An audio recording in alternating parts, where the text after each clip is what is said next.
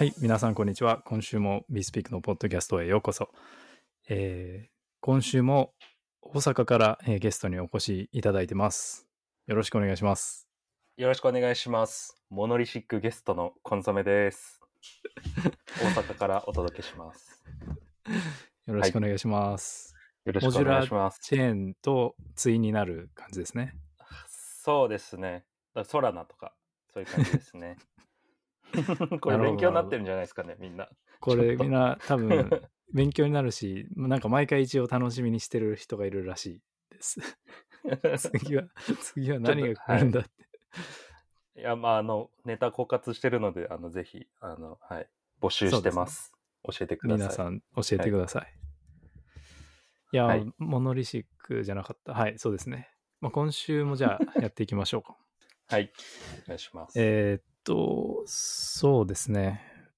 まず1個目の話題なんですけど、アズテックですね。で、はい。2、3週間ぐらい前に、アズテックの元々のプロダクトをこう、閉じるみたいな話題を扱ったと思うんですけど、閉じた後に、じゃあ今何やってるかっていう、そのプロダクトの、まあ、概要みたいなのが発表されました。はい。で、えっと、ど 大丈夫ですか？大丈夫です。そうですね。で、概要みたいなのが発表されました。で、何かっていうと、あの、プライバシーと、まあ、引き続きプライバシープロジェクトなんですけど、プライバシーとパブリックの性質を両方持つハイブリッドなロールアップっていうのが、えー新しいプロジェクトで、まあ、かつ、スマートコントラクトも実装できるっていう、あの、ロールアップだそうです。はい。で、まあ、なんかこれまでって、スマートコントラクトは実装できなかったんですけど、これまでの Aztec は。でも今回は、うんうん。えっと、スマートコントラクトもできるし、プライバシーもあるし、スケーリングもするし、で、イーサリアム L2 なので、イーサリアム L1 のセキュリティと、まあ、あとはまあ分散性も兼ね備えるっていう、この、まあ、全てを一応達成できそうなプロジェクトっていうのが、こう、発表されたので、まあ、個人的にはすごいなと思ってるんですけども、コンソメさん的には、あの、どんな印象をお持ちですか？めっちゃパワーアップしましたね、 Aztec が。前は送金しかできなかったですけど、うんコントラクトも動くと。で、ハイブリッドっていうのが特徴的ですかね。他の GK と比べて。そうですね。多分そう思います。他のより、あの、あんまり他のでは見たことなくて、なんかプライバシー系のチェーンって大体全部が匿名になったりすると思うんですけど、うんで、プライバシー系じゃないと、まあ全部パブリックじゃないですか。うん。でも、なんか、この Aztec の新しいロールアップはハイブリッドなんで、プライベートな、なんていうか、プライパブリックな Uniswap に対して、まあ、AMM に対して、うん。プライベートなスワップができたりとか、あうん。の一部がパブリックで一部がプライバシプライベートみたいなのができるらしくて、で、まあはい。他になんかユースケースとして挙げるとすると、パパ、まあ、DAO 自体は、なんかパパパって言っちゃった。DAO 自体はパブリックなんですけど、投票はプライベートでやるとか、なんかそういったこう、両方の状態が混在するみたいなのが多分すごいユニークなんじゃないかなと思います。なるほど。うん素敵ですね。ああああんま興味なさそうですね。あいやいやいや、あの、そそういうの聞くと、いや、どういう新しいユースケースが、あの、まあ、DAO のもあると思うんですけど、もっといろんなユースケースが作れるんだろうなと思って、ちょっとそっちに頭がいいっちゃってたあ、んですけど。あ、でもコンソメさんの好きそうなので言うと、なんかはいゲームとかも挙げられてて、例えばああ、はい。ゲームはパブリックなんですけど、まあプライバシーが必要な時とか、プライベートなセッションが必要な、プライベートなセッションがあった方がより面白いみたいな時が多分あると思うんで、うんそういうのもできるらしいです。うんうん。なるほど。なんか、こう、ランダム性が絡むというか、なんだろう、例えば、えー、ポーカーとか、わかんないですけど、うん。カジノ系のやつとか、こう、パブリックになっちゃいけない部分とかってあると思うんですよね。そういうゲームって。あの、で、一部はなんかパブリックになってなきゃいけないとか、なんかそういうのは確かに、うん、うんそういうゲームはちょうど良さそうな気はします。これ名前はアズテックのままなんですかね？多分そうですね。アズテック、ザ・ハイブリッド ZK ロールアップって書いてあるんで、アズテックですね。なるほど。うん名前はそのままで、えーなんだろう、もう完全上位互換みたいなやつがこうやって現れたって感じですね。そうですね。完全に多分、はい完全というかまあ、本当に新しいプロダクト、なんか拡張したっていうよりは、まあ、ゼロから作ってるっていう感じだと思います。なるほど。でもさっきのゲームの例で言うと、なんはいかたまに情報非対称性ゲームとか言う言うと思うんですけど、うん、そういうのができるっていうことだと思いますね。そうですね。いいですね。うん。なんか、え今これフラッシュバックしたのが、あの、トルネードキャッシュの件がフラッシュバックして、さはいはいっきの、なんかユニスワップでプライベートなスワップできるよみたいな。で、これは大丈夫なのかっていうのが少し気になりましたね。ねそうですよね。実際そこは本当、どうなっていくのかわかんないですね。結構、アズテックの開発者ってアメリカにもいるはずなんですよね。たまに見てると。うんだから大丈夫なのかとか、どういう対策をしていくのかっていうのはわかんないですね、はい確かに。まあ、もしくはうんはい、どうぞ。あ、どうぞどうぞ。なんか、トルネードキャッシュの人は結局、あの、政府だったんでしたよね。あの、釈放。釈放された、うんされましたよね。うん。いや、その、最近だとウィニーの映画とかありましたけど、金子さんの。で、なんかこういうのって必ず一回まず捕まるじゃないですか。匿名系の。なんか、はい。ちょっと危なそうなやつ、一回とりあえず捕まって、で、まあ、一悶着あって、まあ、釈放っていう形にはなってると思うんですけど、なんかこう、ちょっと怖さというか、なんか感じたりもしつつ、そうですね。い、や、本当わかんないですけど、一つああのあるとすれば、考えられるとすれば、はい。まあ、プライバシーのそのチェーンというかプラットフォームなんで、えっと、一応インフラなんで何もしませんみたいな形で逃れて、そこ上で何か作った人が捕まるみたいな。うん。だから、その、ユニスワップみたいな AMM を作った側が逆にこうやられるみたいな。で、アズテック自体は、まあ、インフラなんでって言って逃れる可能性もうん。あるし、G キャッシュとかどうなんですかねあの、普通に創業者とか、はい、いますし。モネロとかありますもんね。そうですね。結構それ系。だからでも捕まってるのは見たことないですけどね。そのインフラ系の匿名で。うん。だからよくわからないですね、ここら辺。でもそこは多分ね。大きな懸念だと思いますね。アズテックもそうですし、うんアズテックに投資してる人たちも。うん。ちょっと話聞いてみたいですけどね、どういう、どういう考えなのか。ちなみにね。それで言うと、コンソメさん的に、プライバシーってどこまで必要っていうか、その、クリプトにプライバシーって求めますか？自分はプライバシー欲しいなって思ったことはなくて、実は。ただ、いやこれがそのマスアダプションして、本当にいろんなところで決済として使えるよとか、あの、僕の本当に身近な人でも、その、自分の資産が分かっちゃうよみたいな世界観が来るんだったら、まあ、プライバシー欲しいなって思うだろうなっていうのはすごくありますね。うん。なんで、欲しいケースバイケースだと思いますね。用途とか、ああと、は公開範囲とかも決めれたら、まあいいんだろうなとはより思いますけど。なるほど。うん。確かに、まあ、よく言われる、その、一般的なメインストリームのユースケースだったら、まあ、はいプライバシーは必須だっていう人はよくいて、まあ、誰かがうん。いくらもらってるとか、まあ、例えば自分の、あの、会社内で誰かがいくらもらってるとか、そういうのも知られたくない、見たくないでしょうし、見られたくもないっていうので、まあ、一般的なユースケースだったらやっぱり欲しい人は多いみたいですけど、コンソメさんおっしゃる通り、なんか気にしない人も結構クリプトにはいて、もしくは気にし。ないどころか、透明だからこそいいんだろうみたいな、いう人ももちろん、うんあのいっぱいいるので、用途用途っていうのはそうですね。うんその通りですね。それこそ、ちょっと前、デバンクが登場した時に、あの、みんな、なんですかね、デバンクにアカウント作って、それこう、ツイッターに上げるみたいな、うんちょっとトレンドみたいなのあって、で、ちょうどその時に議論になってましたよね。そのし自分の資産を公開するのってどうなのとか、その公開しちゃったら、なんかこう、夜道歩けなくなるんじゃないかみたいな不安を抱いている人とか、で、かたあや、そのこれが新しい、N、SNS だって言って、自分の資産資産すらさ公開するのが Gen Z だよみたいな意見もあったりして、結構面白いところだろうなとは思ってますね。で、確かに。まあ僕、コーヒーさんなんかそれどう思いますか？いやー、それで思い出したのは、コンソメさんがちょうどソーシャル系が流行る前に、いや、Facebook だって匿名文化から急に実名文化に持ってたんだから、次は、こう、じ実資産文化だ。わかんないですけど、言い方。その資産を公開するソーシャルが次のあれかもしれないみたいなことを言ってるのを思い出して、あの、あ、面白いかもなとは思ったんですけど、個人的には、あーはい。その危ないっていう方がやっぱ強いですかね。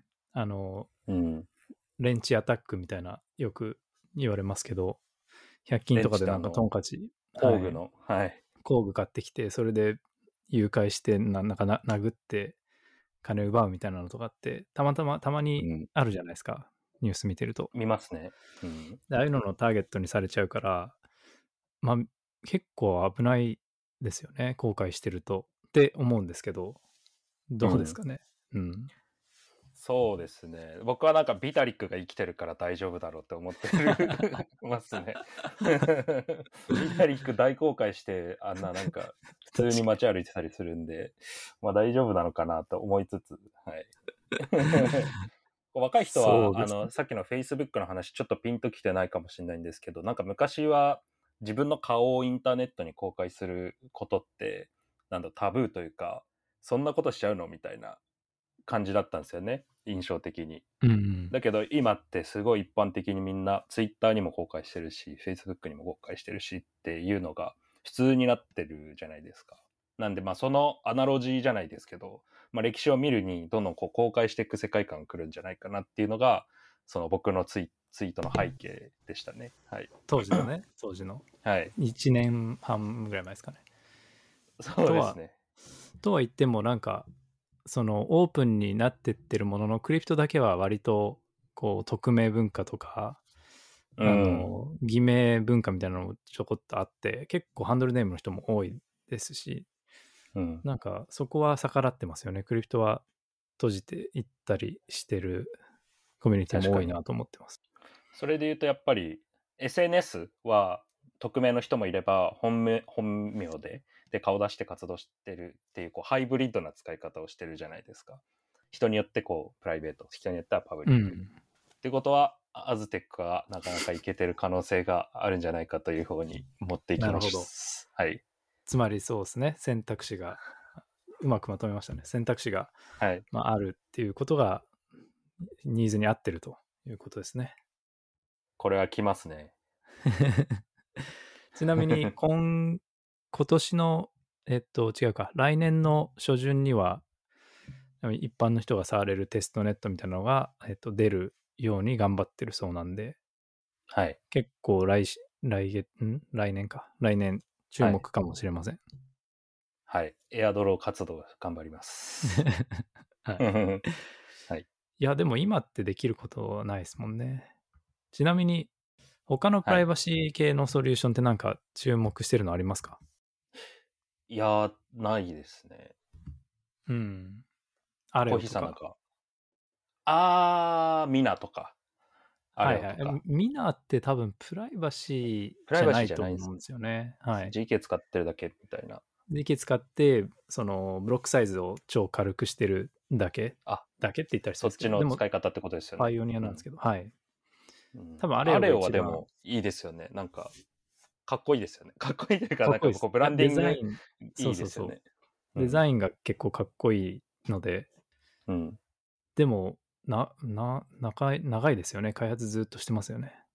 そうですね。アルファ界隈の人は結構ずっと前から知ってると思うんですよ。アレオのことは。で、いや、これうんいいとこから調達するんだろうなと思って見てたら、アンドリーセンから結構うん調達してたので、なんかこれから、こう、次のブルランがあるんだったら、ちょっと注目されてもおかしくはないだろうなっていうのは思いますね。すねうんアレオは、えっと、紹介しておくと、まあ、独自の L1 ですね。なので、イーサリアムとかとは関係ないんですけど、自分の L1 チェーンがあって、アレオも、まあ、プライバシーを持ったチェーンで、スマートコントラクトも、えー実装できると、作れると。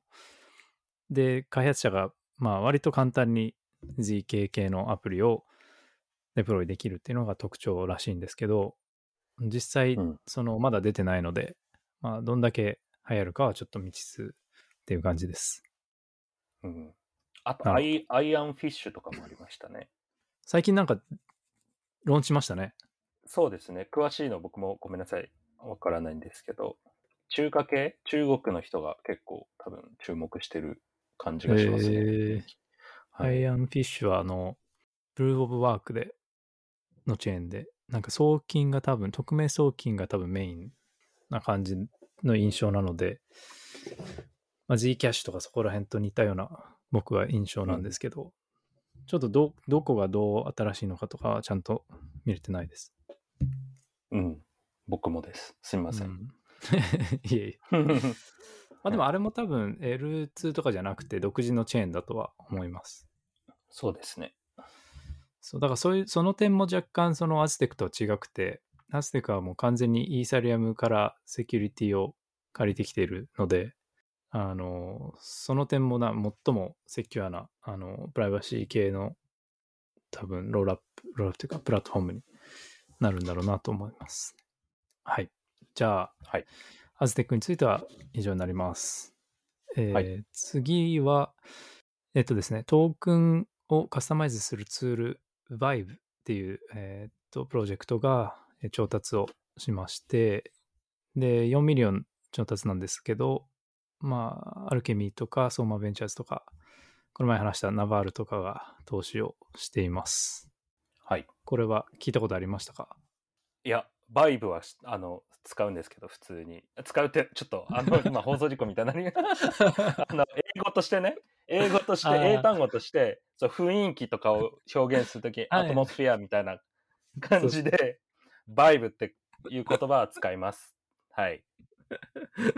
ただ、書き消していきます。あの、ばこのツールとして、このプロジェクトとしてのバイブは、僕は知らなかったです。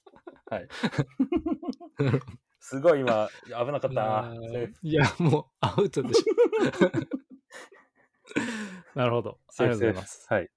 いや、面白いです。えっと、そうですね。これも新しいものなんですけど、まあ、NFT を使うユースケース。なんか NFT をプロダクトに組み込むことが簡単にできるらしくて、で、ノーコードで。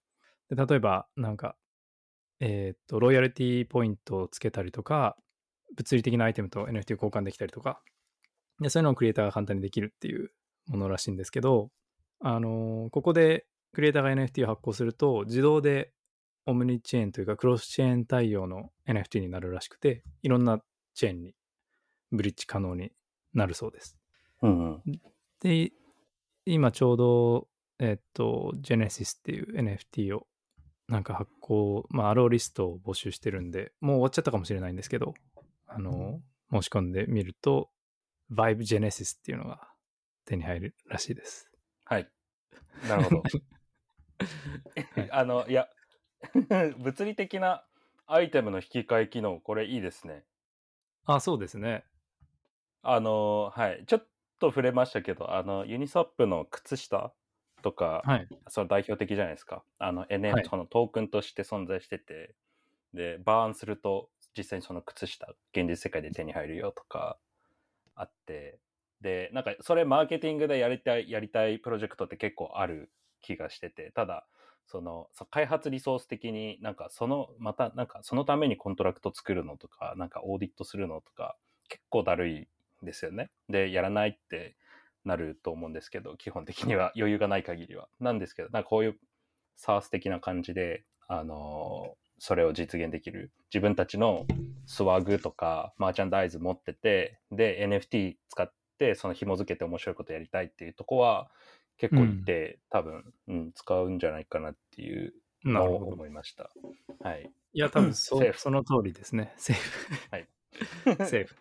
や、その通りで、その NFT to プロダクトっていう単語でこう宣伝してて、プロダクトに NFT をこう絡めるみたいな、あのこ人たちに多分最適なツールだなんだと思います。なんで、うんうん。はい。はい。ちょっと、すごい。ナバール結構いろんなとこ入れてますね。はい。そうですね。そう、それもあってちょっと取り扱ったというか注目なんですけど、なるほど。あの、ナバールはまあなんかいろんなところに最近になっても意外と投資をしてるので、あの面白いなと思います。はい。じゃあちょっと事故が起きないように次の話題に行きましょうか。起きてないですよ。大丈夫です。はい。はい、大丈夫です。大丈夫はい、です。じゃあ最後ですね、えー最後はフェアプロトコルっていうプロジェクトが、うんうんえー調達をしまして、これはあの、 Sixth Man's Ventures とか、えーっと、あとうん有名なとこだと、まあ、 Quantstamp とか、 Morningstar Ventures とか、そこら辺から調達をしました。で、この、あれですね、 Sixth Man Ventures っていうのは、あの、 The Block の創業者が作った VC ですね。えーはいはい。は いで、えーっと、このフェアっていう、じゃあそのプロジェクトに戻ると、フェアプロトコルって、これは聞いたことありますか、コンソメ先生。フェアは言葉では使うんですけど、はい。プロジェクトとして初めて聞きました。なるほどです。はい。これは本当に何にも情報がないんですけど、はい。あの文章で3行ぐらいあるぐらいなんですけど、そその3行でもまあちょっと面白そうで、めちゃめちゃアルファですね、これ。すごいな。うん、これ多分め、はい結構アルファです。はい。あの、なんでアルファっていうか、アルファかっていうと、多分まだそんなにフォローしてる人がいないからなんですけど。そうですね。ゼロツイートですね。ですよね。で、はい。実は、えっと、あれもあるんですよ。ウェブサイトもあって、ちょっとコンソメさんに送りますね。はいこれなんですけど。で、これ、ウェブサイトこれだけしかなくて、まあ、何もはい。他に情報がなくて、何かっていうと、確率、はい確率ってあの、 probability のか確率、統計確率の確はい率のためのなんかコントラクトエコシステムとだけ紹介されてて、で、は最初のユースケースは何かっていうと、自分たちのトークンを、えー出して、そのトークンは、その確率コントラクトを使って、えーランダムにミントされたり、バーンされたりすると。なんですけど、必ず、えっと、バーンの方が、えー頻繁に起こるようになってて、ミントよりも。なので、だんだんだんだんこう、供給量が減ってく、どんどんバーうんンされてくみたいなトークンをなんか出すっていうのが最初のユースケースらしいです。で、このランダム性、確率をこう多分、す何なんでしょうね、設定できるのか。で、このランダム性が、えっと、オンチェーンで検証可能っていうのが、まあ、多分フェアに、あの、誰でも検証できるっていうのが多分売りなんだと思います。なので、アプリが、わかんないですけど、ゲームとか、えっと、まあ、ギャンブルって言ったらあれですけど、なんかランダムが必要なゲームとかが使って、で、でこれイカ様じゃないのみたいな時にもちゃんとランダム性を検証できるっていうのが、えっと、売りみたいです。これどう思いますか？面白いですね。なんかシンプル、めちゃめちゃシンプルですけど、じ、じ、需要ありそうというか、なんか基本なんかランダム、乱数取得するときって結構困ってる人多いイメージがありますね。うんすねチェチェーンリンク RFV でしたっけ？そうですね使。うとか、もしくはすごいこう、スードランダム、疑似乱数。その完璧な乱数じゃないけど、なんかこう、あのブロックナンバーとか使って、こう、な,、まあ、なるべく予測できないようにするとか、うん。っていうのはみんなやってると思うんですけど、なこういうしっかりシンプルに確率だけ提供するって、うんそうですね、シンプルだけど面白いというか、需要ありそうですね。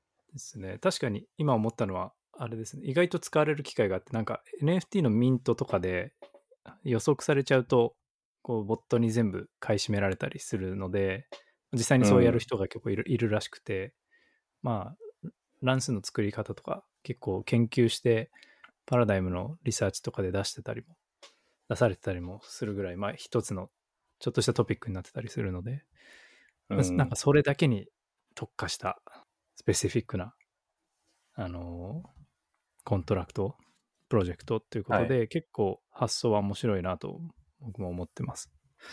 そうですね。うん。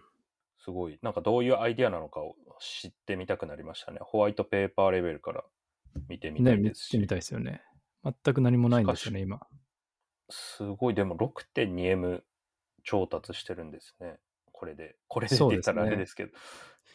8億円ぐらい。で、Twitch ってあの、アプリあるじゃないですか。アプリというか、プラットフォームはいの創業者が作った、えーっと、ファンドというか、えー投資ファンドうんからが、まあ、リードになってるので、まあ、やっぱりゲーム用途とか、あの、確かに。コンスコンスーマーアプリ向け、はい、だと思うので、まあ、こういうのが出てくると、アプリもどんどん増えてって、やっとコンスーマー、うんまあ、オンチェーンアプリみたいなのが一般にこう使われるようになると、かもしれないなっていう感じですかね。そうですね。なんか、まあ、サービス設計するときも、こう、チェーンリンクとかを、とつないで、その乱数引っ張ってくれてると、ちょっといけてないというか、やっぱなるべくこう、オンチェーンで済ませたいな、みたいな気持ちはあるので、こういうのがああってくれると、僕はなんか好き、うん好きというか、使うかもなっていうのをちょっと思いましたね。で、ツイッチの人たち、すごいクリプト参入してますよね。ツイッチの創業者系の人たち、何人か、普通に Web3 でこうアプリ作ってえー、その NFT のプロジェクトやったりしてて、ああ、なんか、マーケットプレイス作ってる人いましたね。そうですね。違いましたっけ？あそうです、そうです。あ、いました。であと、普通になんか NFT のコレクションやろうとしてる人もいたり、はい。このファンドはクリプトファンドなんですか？このマファンドは。、このファンド は、えっ、と、初めて聞いたんで、多分クリプトファンドではないと思います。あ、そうなんです。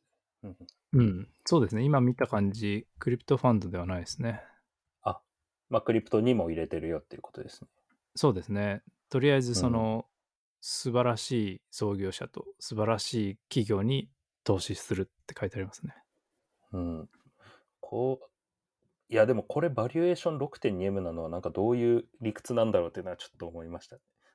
あ、ちょ、バリ、バリュエーションじゃないか。うん。そうですね。調達額が raise です 6.2M なんで。でも、ってことは、バリュエーション多分、50 million とか、まあ、いく、いってる可能性ありますよね。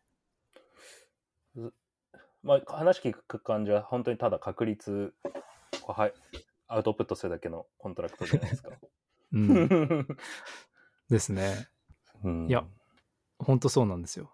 でも、はい、あのーあのー何なんでしょうね。コントラクト、エコシステムって書いてあるんで、まあなんかすごい、あれなんじゃないですか。あの、それを使うアプリとか、プロジェクトとかうんいろいろこう、もう揃えてある状態で調達してるとか。うん。ポジショニング的には、その DAPS の1個下のレイヤーのインフラとして使われるし、で、トークン多分使って、その乱乱数排出するから、まあその本当にエコシステムで結構バリエーションも高めっていうことなんでしょうね。そうですうん。トークンもこれでも楽しみですね。どどういう感じになるのか。常にミ、うんバーンがあのミントの確率より高い高くなるようになってるみたいなの書いてあるんで、確かに。ちょっとすごい。新しい、あのこういうのって結構面白くて、あの、何でしたっけ？えっと、 elastic supply の、えっと、アン、Ample でしたっけ？アンプルフォーあス。の、あの、はい、ステーブルコインのやつ。はい。はい。供給量に、えっと、合わせてバーンされるとか、うん、あれ違うな。なんだっけ？えっと、供給量が変わるんですよね。えっと、値段に、金額に合わせて。なので、そういうなんか、実験的なこういうトークンの排出って結構面白いので、参加できる機会がもしあれば、結構こう、祭りになる可能性はあるかなと 思ってます。なんかかっこいいトークンの出し方してますよね。そのトークンがまさにその自分のプロダクトの宣伝にもなっているというか、うん。うんそうそうですね。ハハックしてみろという強い意志を感じます、そうですね。そうそう。はいまさにおっしゃる通りで、ず自分から、えーっと、ユースケースを自分のトークンで試すっていう感じなので、うん、はい。じゃあこれで、えーっと、今日話したかったのは、えー以上になります。コンソメさん何か、えー他のトピックありますか？ちょっとまだ早いかもしれないですけど。ありません。い今までなかった試しがないっていうね。一応、あの、頭の引き出しは開けてるんですけど、毎回すっからかんですね。はい。なるほど。そうですね。あ最後にじゃあちょっと5分だけ話したいのは、おペペがすごいですね。ああ、はい。ペペ、はい。セーフですよ。ペペいいですね。確かに。なんかミームトークン、いや、まさかそ、そこ来るかと思ってました。僕は芝を買ってたんですけど、ずいぶん、1ヶ月、2ヶ月ぐらい前に。で僕はコーヒーさんに、今日から芝コイナーになりますっていう宣宣言をしたんですけど、言ってましたね。まさか、はい、ペペが来るとは。いや、だから今、ミーム、まあちょうど多分、下落し始めたというか、崩れ始めたか、まあ森、また、もう近いですか分かんないですけど、はいミームがすごい盛り上がってて、で、うん。BRC20 っていう、まあビットコイン上の、こう、疑似的な ERC20 みたいなのが、またこう盛り上がりつつあって、ビットコインの手数料とかもすごい高くなってますね、今。そうですね。これ、あの、ごめんなさい。旗から見てて実際何が起きてるかわかんないんですけど、そのビットコイン上です自分でトークン作れるってことですか？そうですね。でもなんか、すごい、あの、プリミティブというか、かできることは限られてて、なんかうん ERC20 みたいなトークンじゃなくて、なんていうか、も文字列だけで、あの、JSON ファイルみたいになってて、なんか、名前これ、あの、め、えっと、ペペとか、でうん、数、えっと、100とか、で、そういう、こう、文字列を、なんか、ただただ交換してるだけみたいなに見えますね。なので、うあの、マーケットプレイスとか行くと、1000個パックでいくらとか、100個パックでいくらみたいな感じで売ってて、なんか1個1個買うっていうよりは、あの、ミントした単位ごとにこう売買されてて、へで、ー取引所で最近、多分今日とかに、その、オーディっていう、えっ、と、はいはい BRC20 がなんか取り扱われたらしいんですけど、そっちはなんか、多分1個1個買えるのかな。で、そっちはまあどういう、うん。あの、やり方してるのかわかんないですけど、なんかすごいそ使いにくいし、えっと、普通の ERC20 と思わない方がいいっていう感じですね。なるほど。データはでもビットコイン上にあって、で、なんか、ここに来て、なんかそそれが企画化されたというか、そういう使い方をしはする人が増えてきたっていう。そうですね。あの、オーディナルうんの NFT、インス、なんだっけ、インスクリプションでしたっけ？あの、オーディナルの NFT と多分同じ使い方で、えーっと、ビットコインに一応データが刻まれるっていうことみたいですね。で、うんそういうの Ordinal が、そうですね、最近使われるようになって、NFT として。で、じゃあ、ちょっと fungible token っぽい使い方もしてみようってうん誰かが作ったっぽいので、まあ、へ遊びみたいな感じですね。ーでもそれにすごい価値がついちゃうのが crypto なんですよね。そうですね、今もう 700、違う違う、70 millionぐらいの全全 BRC20 合わせると、70、へー違う違う、もっとあるかな。700 million かなぐらいの、700ミリドルぐらいの時価総額が全部でああるんで、1000億円ぐらいあすごい。りますね。あ、で、でもビットコインの、それ、はいはいあ、ちょっと話変わっちゃうんで、先どうぞ。あ、いやいや、なんかまた、そうなんなんですかね、バブルの香りじゃないですけど、なんか、ビットコインってなんかもう、そそうそう、なんだろう、自分で買ったりしなくなったじゃないですか。コーヒーさんわかんないですけど、その、実際にちゃんと買ってる人ってあんまりいないというか、みんなイーサリアムとか、なんかその、はいはい ERC20 とか買ったり売ったりで話題になるのもそっちとだし動機ではね、はい。で、この自分の、なんですかね、守備範囲から外れてる感じが、またこう、火がつきそうな、かなんなんですかね、匂いを感じるというか、毎回こう、ブームって自分のじ、なんだろう、守備範囲から外れたとこで起きて、あわーって寄ってったらる、ほど。そのタイミングで崩れて、みたいな、あるんで。はい、そういう意味で面白そうだなって。はい。うん、いやなんか話はあの少し変わるんですけどビットコインのこの使い方とかで言うとビットコインを、えーもうちょっと使う、こう、イーサリアムなり、スマートコントラクト界隈のプロジェクトもちょっと出てきてて、なんか例えばうん。 data availability とか、えーっと、もしくは settlement layer にビットコインを使うとか、 rollup を作って、一部ビットコインにこう anchoring していくみたいなのとか、うん。ちょこっと話題になってるんですけど、聞いたことありますか？それライトニングとかじゃなくってことですよね。そのと、かじゃなくて、あの、普通に、あの、 modular chain の文脈で、ななんかへ普通に execution は、なんか、 rollup でやって、最後にビットコインにかけるとこだけちょこっと書いて、みたいな。え。はい。へえ。いや、初めて聞きました。なんか、多分、結構試してる人はなんか増えてて、で、バビロンチェーンとかって聞いたことありますか？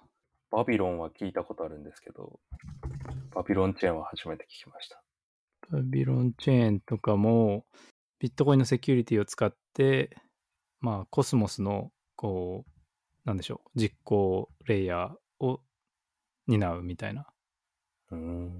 やつとか、最後の、はい、バビロンチェーンはまあコスモス圏内のプロジェクトなんですけど、うんあの、セキュリティの担保のためにビットコインを使うとか、なんかロールアップで、うん。要は、ロールアップでビットコインをちょこっと使うみたいなのが試され始めてて、まあ、これは本当にどうなるかわかんないんですけど、ここへ来てこう、ビットコインを改めてまあ使ってみようみたいなのがちょこちょこ出てきてるんで、まあ、モジュラーチェーンの文脈で好きな人は掘ってみるといいかもしれません。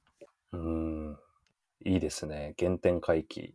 ビットコインがまた注目されるのがいいですね。なんか、普通に政治？その、世界情勢的にもなんか今日、なんかニュースでちょっとちらっと見たんですけど、なんか中央銀行を批判してる政治家が注目され始めてて、こうビットコインをしてる人たちが今注目を浴びてるよっていうのを見ました。そうなんですね。なんかあの、まあ、はい。規制とかそういうので言うと、ヨーロッパは、あの、ミカっていう新しい、そのガイドラインみたいなのが、まあ、はい作られ始めてて、あの、んあれですね、クリプトアセットをどう扱うかみたいなガイドライン。で、別にそれは、その、なんか排除するわけではなくて、ちゃんと整えようっていう、あの、い意図で作られ始めてて、で、UK、イギリスも、なんか新しいガイドラインを出すって言ってて、で、新しい、あの、だなんだかトップの人、なんて言うんですかね、あの、 prime minister みたいな人が、 crypto をはい結構推してるらしくて、へで、あの、コインえ。ベースの。ブライアン・アームストロング、アームストロングも、アメリカがはい。このまま規制のクリアなガイドライン出さないんだったら、UK にヘッドクォーターを移すって言ってるらしいです。らしいですね。いや、どうなることやら。本当にでも実際中央銀行への不安とか起きてるというか、起きてますよねあ。起きてますよね。っていうか、はい。オンチェーンバラジ的にはどうですか？オンチェーンバラジ的にはハッピーです。ハッピーです。バラジは結局、はい。賭けは中断して、なんか寄付したらしいですね。ああ、ビットコインの開発者に寄付そうですね。ビットコインの開言っ発をてましたね寄付して。。うん。やなんかは、やっぱ90日はさすがに短すぎたみたいな感じでしたよね。そうですね。で、あとはまあ、もう一回多分注目を集めて警告するために、多分ああいううん、うん。派手なことをやったんだと思うんですけど、なるほど。その文句が、その、うん。 million やい burn して、で、 trillion はい。プリントしてるのを伝えたいみたいな感じでしたね。だから自分は数億円も捨てて、で、はい数兆円それでも吸ってる銀行の事実を伝えたい。銀行っていうか、その政府あのの事実を伝えたいみたいな。すごいな。はい。まあちょっと話はそれましたが、コンソメさん、そのところでしょうかね。はい。じゃあ、ありがとうございます。今日は放送事故ということで、ありがとうございました。いや、セーフです。セーフはい事故ってないです。はい。はい。じゃあ、はいえっと、来週もよろしくお願いします。はい。よろしくお願いします失礼します。